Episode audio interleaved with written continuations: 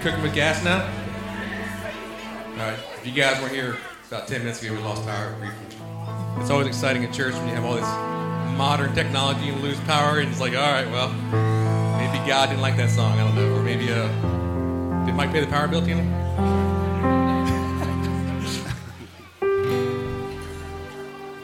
all right, so. You want to kick it off with anything, Jack? Or? No, just going to go right into worship? All right, cool. So you guys are going to stand up and do a little singing with me?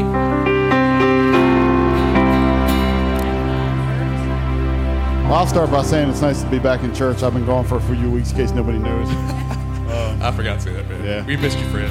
We did. Yeah. I was out for surgery. I had my stomach operated on, and uh, I don't know if anybody had heard, but uh, it is nice to be back. I had some, some issues taken care of, and uh, I'm, I'm better now. I'm getting better. I'm about 80% there, and uh, praise the Lord for that. And you had, what, three hernias? Uh, yeah, pretty much, just about that. But uh, the uh, came through everything pretty good, and I'm healing nicely.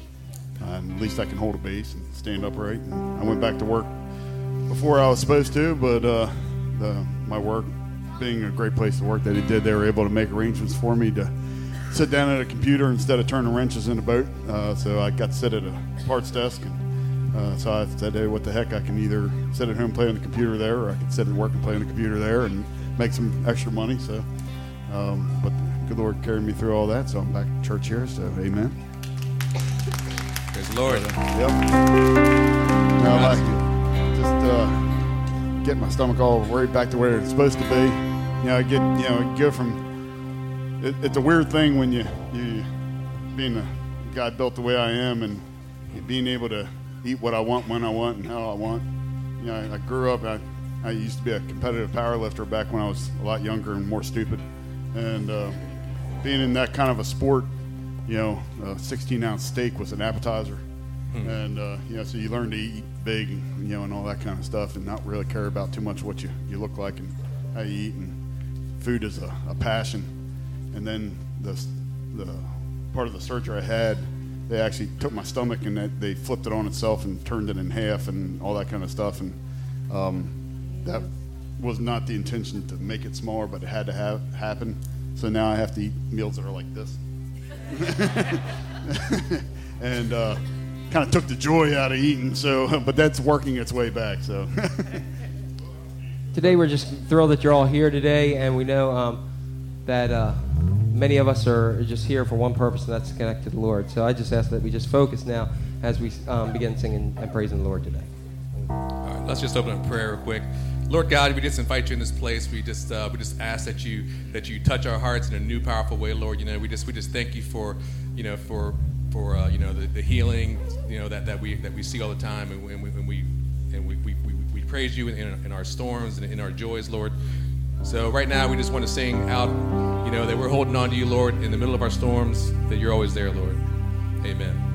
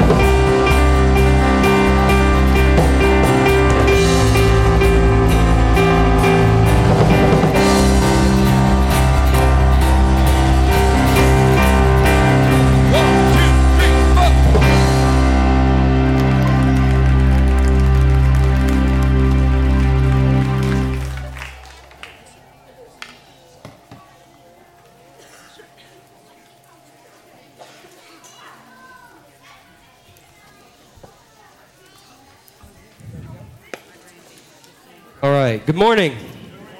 Hi, everyone. Welcome to Haven Community Church. We're glad that you're here today. Uh, a couple things that I want to touch on. Um, some of our main announcements that we want to touch on today uh, that are timely, that are coming up here. Um, our membership uh, class that was originally scheduled after church today, we're going to postpone that for today until another time. You can see the new date will be October the 5th. Um, also, uh, for Guess Who's Coming to Dinner, um, if hopefully everyone has signed up, and we also need one more host. So if you forgot to sign up or want to, a, and you have questions, there's a table out here, and we definitely want you to sign up for that. Um, and also, you have we have we've extended one more week. You have in the bulletin um, for a the cleaning proposal. So if you have any um, information or connection about that, please go ahead and you'd like to be part of that. Please go ahead and connect those uh, to that email. Um, and today uh, many of you who were here last week got a chance to hear Mike Brandon. Mike did a great job um, and is a great guy um, who is uh, a very uh, uh does a great ministry, uh, important ministry. And Mike, um, today is our day to serve at the Paris Foundation. Are we good, Bonnie?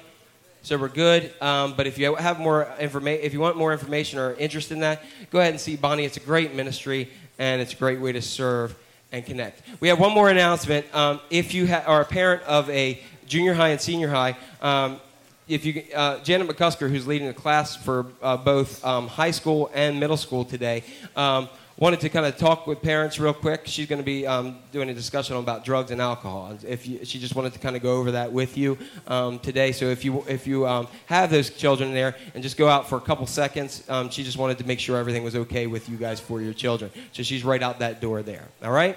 Um, our prayers today, we have a, a, number of prayers. And again, as always, if you have a prayer request, please go ahead and submit them at the beginning.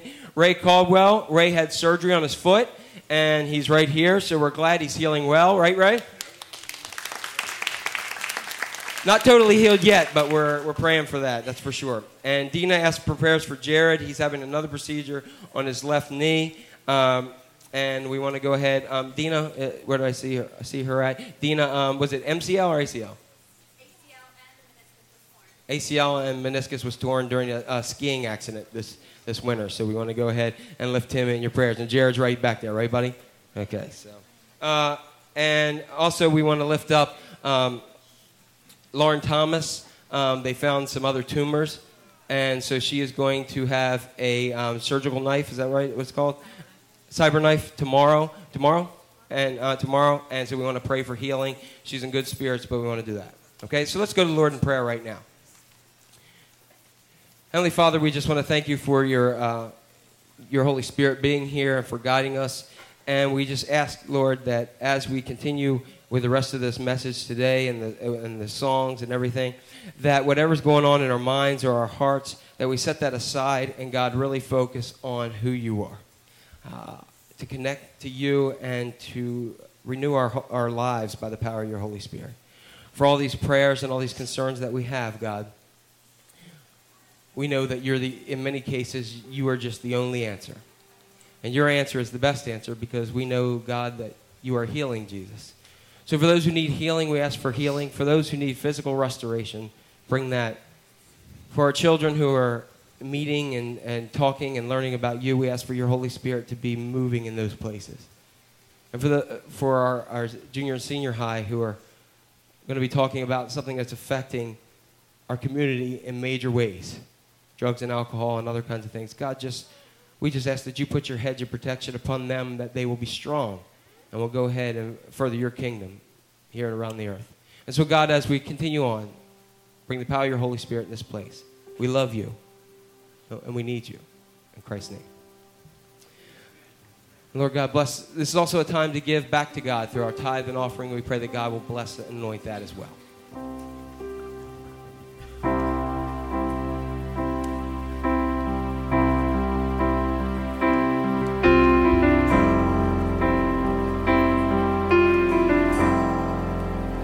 Finding myself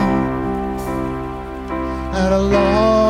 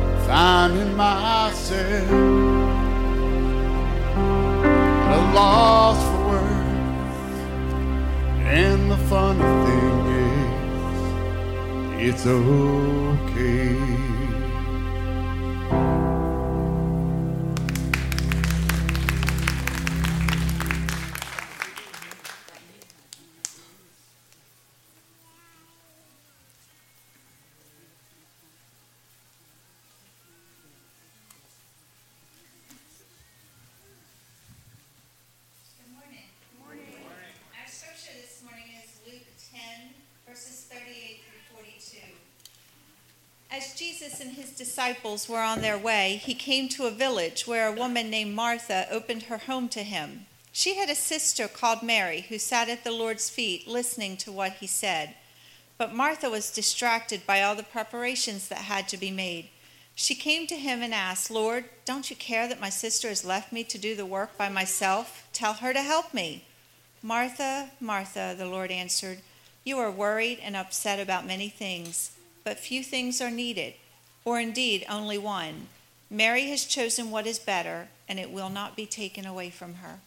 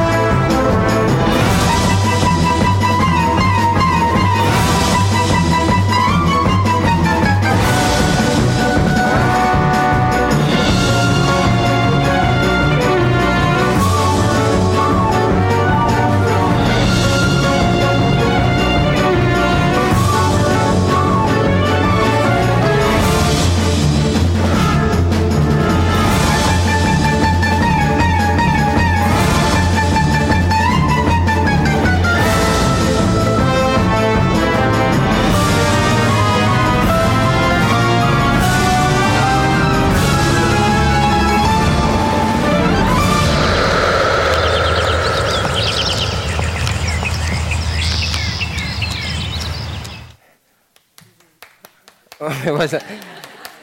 I didn't expect you to clap for that. That's for sure. Um, uh, is that a clap for survival? I guess. Um, I haven't heard a lot of people saying something lately. Uh, I haven't heard anybody in the last year say, "You know what? I have way too much time on my hands." I'm so relaxed. I'm such. I'm, I'm, at a point of such peace in everything. I don't know what to do with all my extra time. Um, I, am just. Uh, it's, it's just awesome. Everything is fantastic, and I just. Uh, can you have something for me to do? Because I'm just kind of like hanging out here in life. I don't see that. What I hear is exactly the opposite. And if you're joining with us today, I hope you take your note sheet and follow along. Um, I hear just the exact opposite more and more. I hear things like this I am so overwhelmed, overscheduled, and exhausted. Um, I hear that time and time again. I experience that. And you know what I find out? It doesn't matter what age you are, it doesn't matter what race you are, it doesn't matter uh, what political affiliation you are. People say the same thing I'm overwhelmed, I'm overscheduled, I'm exhausted. So today we're going to talk about being exhaust-overwhelmed. And that's a new term, and I want you, I, I want you to hashtag it today because I want it to go ahead and go viral that I came up with a term called exhaust-overwhelmed. Um, but I think many of us are exhaust-overwhelmed in our own way. As um, I look at, uh, at, at this today, today we're beginning a new series uh, called Pressure. And I just wrote a couple of the things that are on there that we need to, that some of the things that we probably go through in life to figure those things out. And with people being so exhaust overwhelmed, I find out that there is only one person in all of Scripture that Jesus really challenged to just hang in there. You know, he took care of a lot of problems. When people had all kinds of issues, Jesus really took care of them. But there was one person, as I was studying for the sermon, that really said, he said, just hang on. Just, just chill out a little bit and hold on there. And this person is a friend of his, and it happens to be a woman named Martha. And Jesus had hundreds and hundreds of followers his life. Now, he had what we call the big three Peter, James, and John, that were the big three disciples. But in addition to that, Jesus had some other people who were very, very close to him. And those who were close to him was two sisters and a brother. The two sisters were Mary and Martha, and their brother Lazarus. Now, Lazarus, we talked about a couple months ago, being raised from the dead. We talked about Mary and Martha too, because they were a little bit upset that Jesus wasn't there. But they lived in a suburb of Jerusalem known as Bethany. And Jesus could always kind of stay there. You know, does, uh, does anybody have like an escape area? Like someplace where you need, when you, when it just, you get exhausted around and you just need a place to go. Does anybody have that? Okay. Um, you can tell me where those are so I can have those uh, myself. Um, but this, this was in Bethany when Jesus' ministry got really rolling along in Jerusalem where people were just mobbing him he needed a place where he needed to get away and just kind of, it was kind of like his, uh, uh, his uh, Kennebunkport, I guess, you know, you would say, or his um, Hamptons. That he just kind of got away from everything and was there. It was his retreat. And it ended up being in the house of Mary and Martha and Lazarus. Uh, now, I want, what I want to do, I want to look at, um, I didn't know Debbie read it for us. I want to look at this verse again from Luke chapter 10, verses 38 through 42. And as we look at this, and you can, hopefully you have your Bibles. If you have your Bible, go ahead and take that out. Matthew, Mark, Luke. Um, I challenge you to go ahead and bring your Bibles, and I'm going to say something that your background may not uh, agree with, where you originally came from. Your Bible is your life manual, and I believe that you should write in it as what God tells you. I have in, um, a matter of fact, last night I was just kind of refocusing on some stuff in my life, and the Lord led me to uh, a verse in Jeremiah, um, which really kind of fit um, for, the, for the times and some of the struggles I've been going through in my own mind. But in Luke chapter 10, where we're going to be, we're in Luke chapter 10, verses 38 through 42. And as we read this, here's what it says It says, As Jesus and his disciples were on their way, he came to a village where a woman named Martha opened her home to him. She had a sister called Mary who sat at the Lord's feet listening to what he said, but Martha was distracted by all the preparations that had to be made. Boy, I could do a whole sermon on just that verse right there. And she came to him and, and asked, Lord, don't you care that my sister has left me to do all the work by myself? Tell her to help me. Let me stop there and we'll get into some more stuff. Uh, what's going on here? Well, here's, here's one of the things that happened, and I'm going to refer back to your, uh, your insert. Jesus made an unplanned visit. Now, what we know is when word got to them, when word gets to people when you know somebody's coming, how many of you, when you know people are coming and they're going to stay with you, act like a mad banshee and clean the house and make it look like you don't live there? All right? How many of you go ahead and you decide to grab food and whatever, everything else? You know, usually if you're like my kids, they say, there's nothing to eat here. And then when somebody's coming over, you go and buy everything and make it look like you have food on hand all the time and you have all the best stuff. How many of you do that kind of stuff? Well, how many of you would be really upset if somebody very important came to your house and it was like you normally live in it? exactly. And that's what's going on here. Mary and Martha um, Martha was, it was her home, so as we see here, she opened her home. She was, oh my gosh, Jesus showed up. So Jesus makes an unplanned visit. And here's what we find out that's really interesting Mary just chills out. Jesus comes in, she brings up a seat, sits down, and begins to talk to him. Just like, hey, it's cool. She's got the, can you, can you picture it? The floor's a mess. She's got all kinds of clothes that are just laying around on furniture for people to sit on. She's got the mess in the kitchen that she didn't clean up from breakfast. Uh, everybody got some other things here that, you know, I mean, it's a complete mess. And she just sits down and is like, Jesus, what's going on? Since I last saw you, tell me what, what, what's going on with the religious leaders. We hear a lot about things that are going on. Tell me what's going on. She spends time with him. She gets into a focus with Jesus and is sharing. What she's essentially saying is, I'm glad you're here. I'm glad you're here. Now, think of somebody who is the most important person that you could ever want to meet.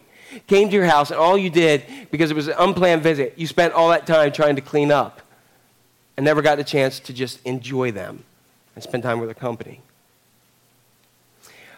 So Mary goes ahead and pulls up a chair, but Martha runs into the kitchen. Jesus is here. What? And it says she was so distracted by everything that she had to do.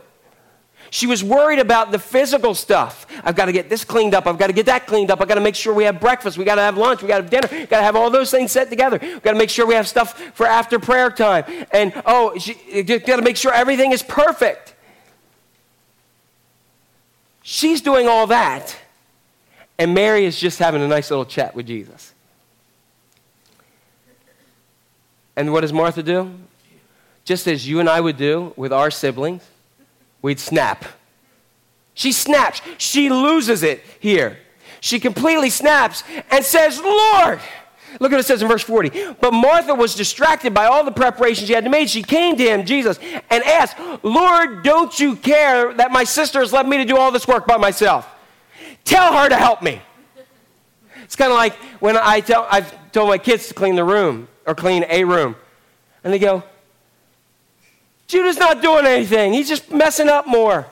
Hannah's not, Rachel's not, Abigail's not. Somebody's always not doing something. Tell them to come do this. She is losing it. She has lost it. Don't you care? And I, you know, basically what she's saying is, Jesus, this scumbag loser sister of mine is sitting here, leaving me to do all the work. And and she's enjoying you while I've got to do everything else. Tell her to help me. That's, that's not Jesus' response. His response isn't, Excuse me, are you talking to me? Yo, I'm Jesus. He doesn't say that. I love his response. His response in verse 41 is this Martha, Martha, Martha, Martha. You are worried and upset about many things, but few things are needed, or indeed only one. Mary has chosen what is better, and it will not be taken for her. Martha, Martha, anytime you see that in Scripture where they kind of have that, it's just like we would say it now Martha, Martha. Martha, Martha. So go ahead and say that. Martha, Martha. Anybody, anybody have a Martha in your life? You just need to say Martha, Martha. It means chill out, relax, calm down. There's so many things, Martha, that, is, that are filling your mind, so many things that you are concerned about and worried about, and it doesn't matter a hill of beans because guess what? I'm here. You're making this visit much more stressful than it ever should have been. You know, I know that it's important that you're fixing the food. I think that's awesome. But guess what? In case you forgot about it, I fed 5,000. And at that wedding, I turned water into wine. If I want a full course meal, I can do that right now. I don't need you to do that, Martha, Martha. Martha, just chill. You see, what we learn here is some very important things. Jesus said Mary chose what is better. And what was that? Jesus was placed more value on friendship at this moment. He wanted friendship and relationship, that friendship, that love. He wanted to share love back and forth. He wanted to just relax and be there. That one thing that Mary gets is simply that. She gets this, and it's Jesus desires relationship most of all. I, I guarantee you, Martha was an incredible cook. I guarantee you she was awesome. But Jesus didn't care about that as much. What he cared about was them and spending time with them.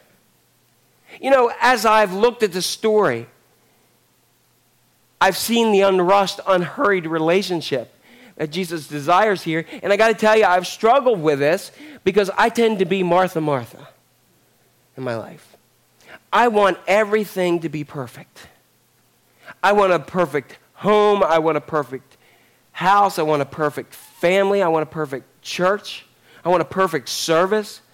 I think God just had the power kick off today to mess with me. Because I was try- I'm trying some other stuff that's going on in my scheduling, and God just wanted to say, okay, you're on my schedule. I'm Martha. And I think if we are all really, really honest, we live in a world full of Marthas. And we're perpetuating the Martha world. And that's why we're exhausted. Overwhelmed. How many of you, if you're honest, maybe not right when you woke up and maybe, but you are exhausted in your life right now? And you know, you don't, you don't even have to, to raise your hand for this one. But my question is what do you do when you hit a wall in your life? Because what I find more in my life and in the lives of others is we exist in this pattern, but we don't know what to do when we hit that wall. And what I find out is what Jesus shares here, and I have this in your, in your note sheet. Jesus says to Martha, You've hit a wall, Martha. You're frustrated. You're angry. And guess what? The only hope is this that you just sit down, put the stuff aside, talk, and let me fill your bucket. Fill your bucket. Now, I have a bucket up here today. This is actually a, a, a real bucket. Anybody have this? But have you ever filled up a bucket. And like, have you ever just let a hose just run in and run? It's something cool looking about that, and it just overflows. But let's say this bucket is your life. And with this bucket being your life, one of the interesting things is I like when my bucket's full. Not, not with busyness, but just with enjoyment and joy and love. And anybody like when you, and peace? Anybody like? Let's, let's call it if I have a fruit filled bucket. You know what I mean? That the fruits of the Spirit are love, joy, peace, patience, kindness, gentleness, faithfulness, goodness, and self control. I would love to fill my bucket in my life with those things all the time. Anybody else with me? So, how do I know when my bucket is full? What does it look like in my life when my bucket is filled up? I left you a blank there, and I want you to go ahead and fill that in. This is classwork today. I want you to fill in how do you know when your bucket is filled up? That it's, that's filled with that, that fruit, that love, joy. What is it that makes that filled up? Well, in, in talking with some people and hearing some things, particularly with some clergy in an area years ago, I heard some people say this that when my bucket is full, and filled up, I love more. I love my family more. I, I love my, the coworkers. I love the people that even cut me off on the road. I don't care as much. I, I, I just have this, this love and joy in my life. At, at times, you know, when, when I see this, I realize that's with me. I have this love just to give, and I just annoy people because I, I just love. I may even love a Dallas Cowboys fan. I'm so loving at that point. Well, maybe not. Um, but I, so that's what I do. I, I, love. Another person once mentioned to me that I make better decisions when I'm filled. I make better decisions when I'm at peace and when things are settled and when I have joy and, and, and all these kind of things. I, I make better decisions in my life. And another, one of the other things is I eat better. When, when, when, when I'm full, I eat better. I'm like, oh, yeah, it's, it's good because I'm not trying to fill any other area of my life with anything. And I, I'm also, some of you may be this way. Some of you may be, say, I'm more creative when I have that. I have more creativity in my life. And one of the things that I found out from Christians is they say, when I'm filled up, I'm more focused and attentive to God. I hear God more. I see God more displayed in my life. I recognize the things of God are very visible in my life when my bucket's full. Of course, because it's filled with love, joy, peace, patience, kindness, gentleness, faithfulness, self control. Then guess what? I'm going to have more of God. But what about, what about when we look at this and it's full? The bottom line is what happens when my bucket is full? I live the life that Jesus intended for me to have, the life that Jesus desires for me, and that's a life of fullness. He said, I came that you may have life and have it to the what? And have it abundance and fullness. But most of us who live Martha lives in exhaustewhelmed living don't have that true fullness of life. Oh, our schedules may be full, but our lives may not be. And when I look at this more and more, I realize that Jesus wants to offer me a full life where he says, I give you peace that passes all understanding. No matter what situations occur, my life is full. But what about when my bucket is low? What about if I just have a little drop in the bucket or a little bit of damp, wet spot in here like this, and I'm just kind of sloshing around trying to get something, and my life's that way? Because I think that's where many of us live more so. So I want you to write down how do you know when your bucket is low? In other words, when my bucket is low, blank happens. Write it down. I'm going to share with you some, some personal things here and some also things that I've gleaned from some other people. But when my bucket is low, I feel resentment in my life. I just get completely resentful to others. I'm irritated. The littlest thing can drive me off the edge. Remember Martha, Martha? She's not helping me. Can you imagine the picture? She's in there just chilling out, and she's in the kitchen doing all this things. She's going, "That's sorry, sister of mine." You know, you imagine that? Something little that just set her off because her she her bucket was low. Some of you may be like others that what you find out is you withdraw or overreact. Or others may work like a madman or madwoman, whatever that may be. Yeah, and, and you know, when you do that, you start working because you're so frustrated and you go ahead and expect everybody else to work at this ridiculously crazy pace, don't you? And you get more frustrated because they're not doing what you need them to do. And the only reason why you're working at the pace that way is because your life is exhaustewhelmed and your bucket's low. And then you're angry at them and you see how it just continues. And guess what? You make them angry, their bucket gets low, they make the other people in their lives angry. See how this is contagious? I may overcomplicate my life. I start to add more things because this is low, so I want to add more things. It's kind of like this, this video clip here. This is how you're living your life with plate spinning. This is how we live our lives, walking around in life, and we grab other people who are exhausted with us, and here's what we do we live life like that. We add more plates and spin more plates in our lives continually. Some of the things that you may add is some of you may be people who shop away your problems. You know, I just feel so exhausted and so frustrated and so aggravated. I'm going to go fill it with some stuff at the store. In other words, what we try to do is we try to fill it ourselves with anything. Some people try to fill it with drugs and alcohol. Some people try to fill it with pornography. And what I find out is those, a lot of times that people get involved in pornography for one reason because they're too exhausted to enter into intimate relationship in a proper way. And so they just withdraw and try to fill it with something that gratifies something very quickly and simply. The bottom line when our bucket is low is simply this. If we're not living life at its best, then we're not living the life God intended for us. And Martha was not living the best life either. And you know, one of the things that I find out when we're low, we believe that it's just affecting us. But what I realize more and more, and this is the bottom line, that when my bucket is low, everyone around me is negatively affected when I'm low. Everyone. How many of you believe that? If you don't, ask your spouse. If you don't, ask your children. If you don't, videotape yourself for a while.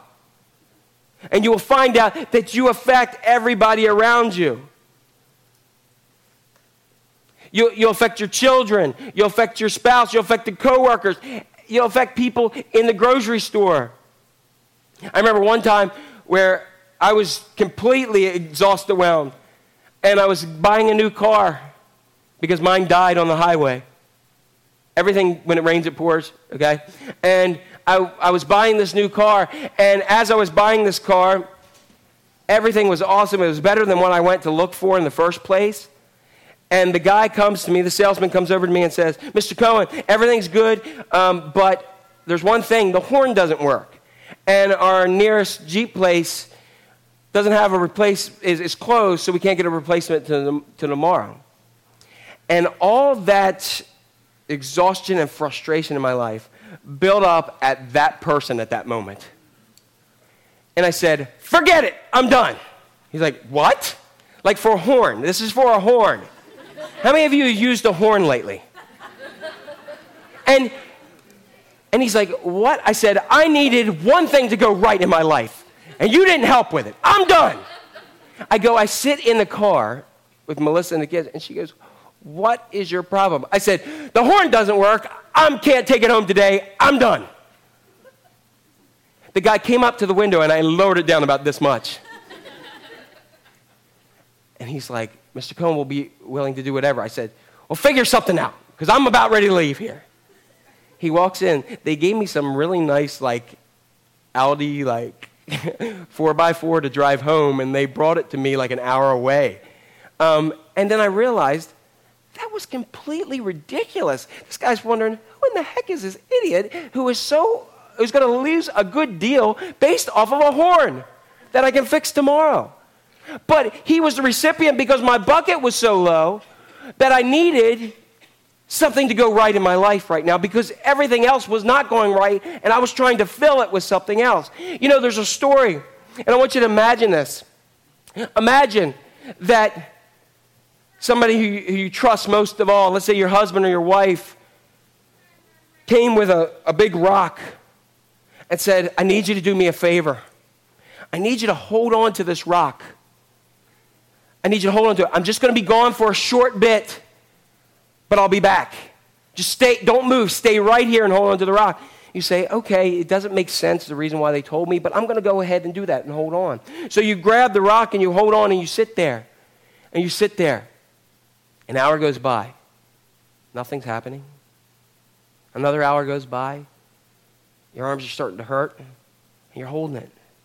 And you go, finally, all of a sudden, here comes your husband or your wife or that person, and you go, and you would run and hug them if you didn't have to hold this stupid rock.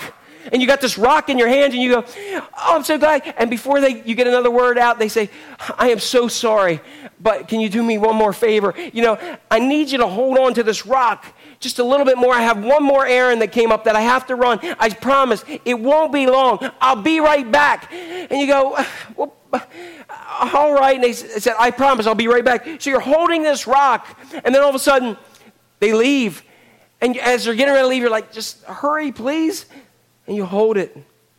And you're holding it again for another hour goes by. And your hands are shaking. And you're sweating, but you're holding on.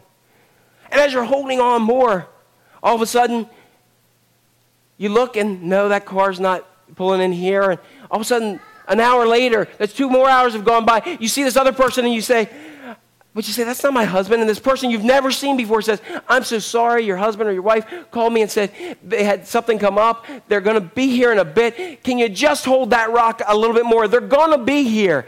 And you're shaking and you're like, who are you? And why did they send you? And but you're like, all right, so you're holding on and holding on. And another hour goes by, it's dark outside. The neighbors are watching. You're wondering, what kind of person would require you to stand outside and hold this rock? You're shaking, you're shaking, and you're holding on. It's slipping out of your hands. You're holding on. It's dark. And with every ounce of your strength, you're holding on. And all of a sudden, it starts to drop. And as it starts to drop, it hits and shatters into all kinds of pieces. And just as it did, your husband or wife pulls up and runs over and says, What, what happened? Did you, did you, did somebody knock it out of your hand? Did you do it on purpose? What, what, what's going on here? It's shattered and completely shattered at your feet.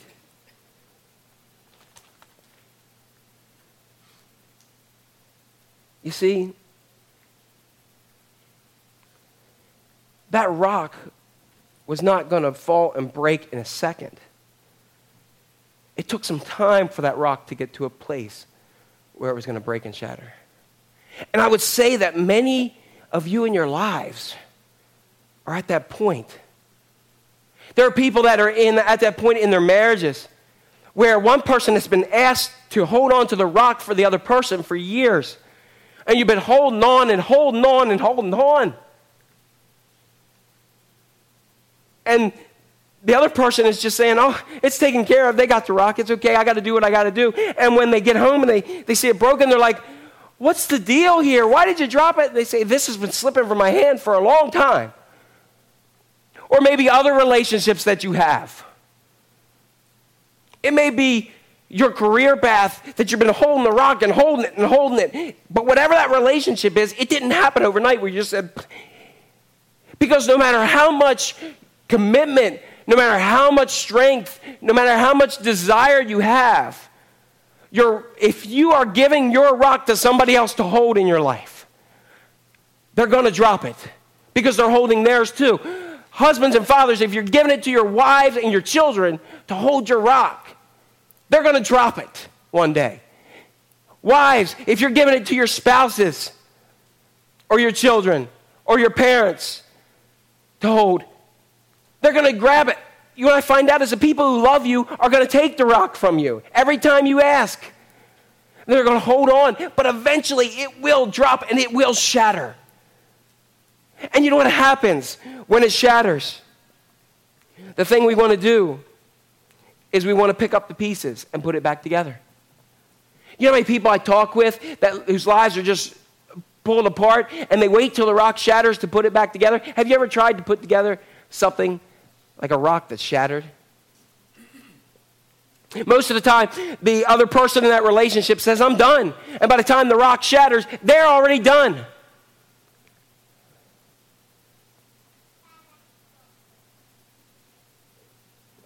There's always a breaking point. There's always a breaking point. I find out that the people who have to hold the rock often end up saying, I can't do this anymore. I'm tired of living this way. I'm done. You see, when it drops and shatters, then we want to put the pieces back together. Now, we want to put the pieces back together, and it's nearly impossible. You know, but there's some interesting and good news. And I don't have this on your bulletin, but I challenge you to write it down. Jesus came into the world to pick up the pieces of our broken rocks. He cares about them. He cares about our relationship. He's a broken rock fixer. That's what he did on the cross. He left his throne above and became broken in himself so that he could put our lives back together. But there's something more important than that.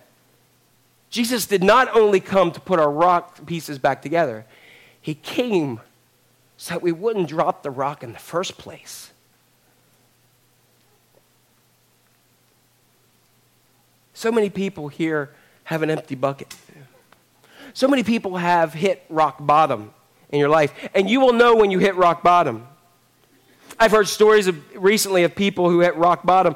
A dad who was so aggravated in life that he shoved and took a swing at his 15 year old son. He was probably being a jerk, but still, you don't do that. And he was so distraught by the fact that he did that. He said, What is happening to me that I've done that? Or I've heard stories of people, of business partners who have lawsuits. And when you talk to the person, the person says, You know what? I don't, I don't even care whether I win. I just want to make this person's life hell. And when we do that for that purpose, we've hit rock bottom. Because we want somebody to be as miserable as we are, even more. You see, Martha is angry. And Jesus says, just sit down. Just sit down. So, how do we refill our buckets? In the next several weeks, we're going to talk about why we live at rock bottom.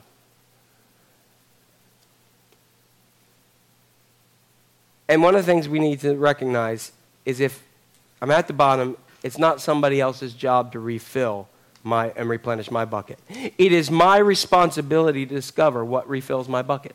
This is your homework this week, okay? And the first, and this is the first thing I want, want you to do. So we recognize it's my responsibility to discover what refills my bucket. I have a nice little piece of artwork on the side of your bulletin today. It's a bucket. And I want you to put a line. If you don't want the person next to you to see, just kind of cover it up. But I want you, this is kind of classwork. Did you love when teachers used to say, I'll give you homework, but I'm giving you time to do it now? That's what I'm doing right now for the first one. I want you to go ahead and just draw a line where your bucket is. Okay? Go ahead and just do that. Where's your life? I want you to be honest with yourself and with God. And if, if you're sitting there and you're saying, um, I'm not going to do this stupid thing and put it in my bucket. We've just done it for you. You don't have to put anything on your bucket. You can draw a little spot at the bottom. I know where you are. and you know I'm right, too. That's the first thing. Where's your bucket? Where, where, where you filled? And your homework is this last thing on our sheet as the praise team comes up. Refilling our bucket begins when we do this. Sit down and talk to Jesus. Sit down and talk to Jesus. Isn't that what Mary did? Just sit down and talk to Jesus. So, this is your homework. I want you to talk to Jesus. You say, wait a second, I don't know what to say. Yeah, you do. Just talk.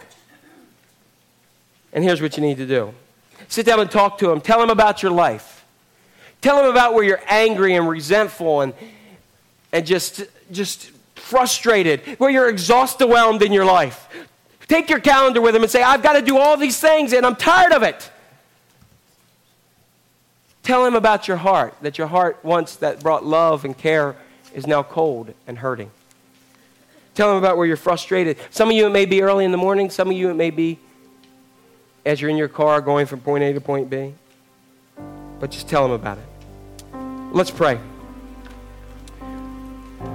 Lord God, there are a lot of us who are here and as we stand, Lord, today, I ask that people just stand right now as we stand in your presence.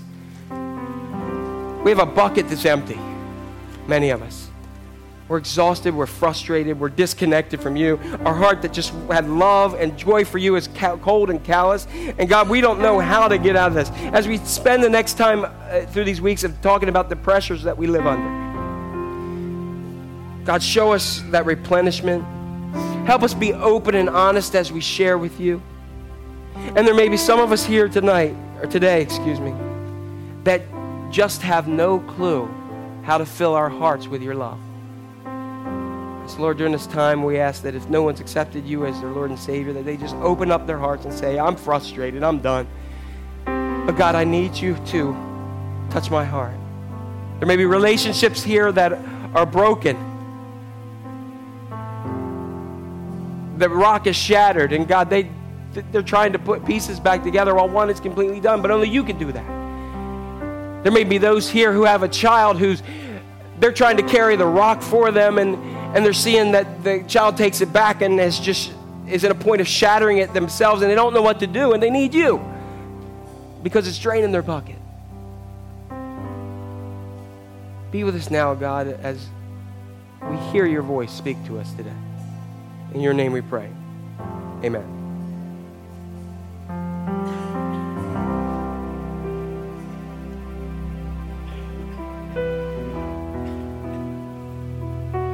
Amen. So, what's in your bucket? Let's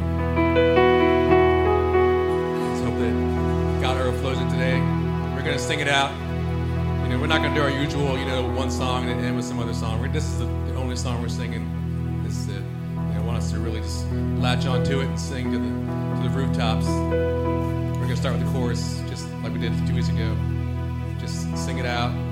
Think of the words. You know, connect with God. This is the time. Time to digest everything we, we heard today. So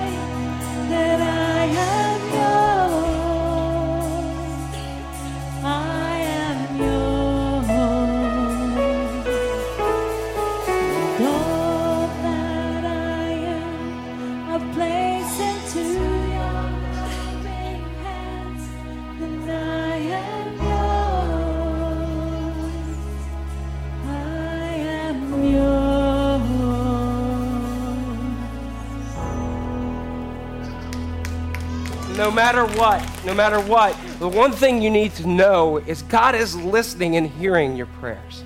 That God is moving in your life. So just keep shouting from the rooftop that, y- that you are His. And that all this other stuff that we put importance in life, all of it, moth and rust will take care of one day. Somebody else will be living in your house. Somebody else will be driving your car. Somebody else will be working your job. The only thing you have certainty is Jesus. That's the only thing in life you have. So put importance and faith and trust in Him. Next week, we're going to talk about one of those reasons why our buckets are empty. And this is going to be next week's sermon. I believe we have it up there, right, Melinda? There we go. Pressure, pencil God in. We're going to talk about how we have no time for God in our lives. So come back next week. God bless you. Have an awesome week.